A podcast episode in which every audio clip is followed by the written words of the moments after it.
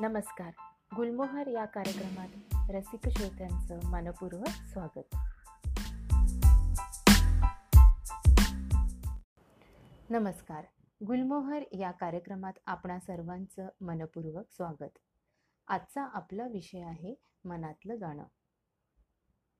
गाण्यांचा विषय निघाला की गाण्यांच्या गप्पात सामील न होणारा व्यक्ती नगण्यच. गाणं हा माझ्या आयुष्याचा अविभाज्य घटक आहे. गाण्यांबद्दल मला भरभरून बोलावंसं वाटतंय. असं जरी प्रत्येकानं म्हटलं तरीही त्यात काही वावगं नसावं. किंबहुना असा एकही व्यक्ती भेटणार नाही किंवा असणारच नाही की ज्याला गाणी आवडत नसावी. अशीच काही गाणी असतात जी कानातून थेट हृदयाला जाऊन भिडतात. पूर्वी कसे व्हायचे की गाण्यांच्या मैफिली भरायच्या. गायक कवी संगीतकार वाद्यवृंद असा जथ्था भरला की हसत खेळत गाणं बसवलं जायचं. त्यात कुठलाही भपकेबाजपणा नव्हता की कुठलीही भीती किंवा आसक्ती देखील नव्हती. साठ सत्तरच्या दशकातील किशोरदा रफीदा मन्ना डे आर डी बर्मनदा ह्यांचा जो काळ होता त्यात त्यांच्या मुखातून अगदी सहजच निघालेल्या शब्दांना कधी आणि कसं वळण लागायचं हे कळत देखील नव्हतं. मग हे असं असतं का की कवी कविता रचतो त्यातले काही शब्द एकरूप होतात ओळ तयार होते आणि गाणं बनतं? बोलायला खूप सोपं वाटतंय. परंतु सादरीकरण अतिशय अवघड आहे. कारण एखाद्या गाण्याचं आकलन होण्याकरिता प्रत्येक पैलूंचा गाढ अभ्यास करावा लागतो.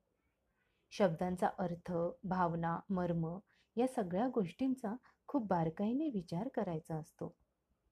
त्यातले एक एक पदर उलगडत गेले की विशिष्ट चाल तयार होत असते. हा प्रवास थोडासा क्लिष्ट जरी असला तरीही सुखावह आहे. वैदिक ऋचा हा संगीताचा प्राचीन पुरावा आहे असं म्हणतात. वैदिक ऋचा ते ख्याल असं हे संगीत बहरत गेलंय. मुळातच गाण्याला देखील एक व्याकरण असतं. संगीत भावनांची अभिव्यक्ती आहे. राग आणि तालाची सांगड घातली की सुरांना मुक्त संचार करता येतो. मदमस्त तरल असे स्वच्छंद बागडणारे हे सूर वाद्यांच्या लहरीतून हेलकावे देत देत जेव्हा अडखळतात ना ते दुसरं तिसरं काही नसून तुमचं आणि आमचं हृदयच असतं बरं का. असा हा सुरांचा लपाछुपीचा खेळच जणू आपण अनुभवत असतो. आणि कधी त्यांच्या गावी जातो हे कळत देखील नाही. म्हणून तर उगाच धडकी भरते. अंगावर शहारे उठतात. तर कधी नुसताच उसाचा टाकून आपण सहजच मस्त फेरफटका मारून येतो. गाण्याच्या या प्रवासात यात्रेकरू व्हायला मला वाटतं प्रत्येकालाच आवडेल.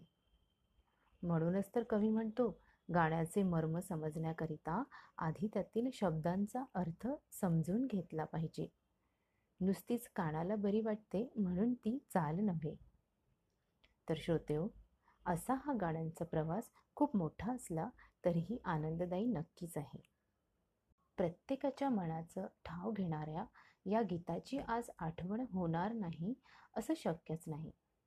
तर फक्त तुमच्यासाठी सादर आहे सुरेश वाडकर यांच्या आवाजातलं त्यांनीच शब्दबद्ध केलेलं हे गीत संगीत दिलंय अनिल अरुण यांनी. चित्रपट आहे गुपचूप गुपचूप. पाहिले न मी तुला? तू मला न पाहिले? ना कळे कधी कुठे? मन वेडे गुंतले. तर श्रोते हो थोडक्या शब्दात विणलेली शब्दफुलांची ही माळ तुम्हाला कशी वाटली नक्कीच कळवा. भेटूयात तोपर्यंत नमस्कार.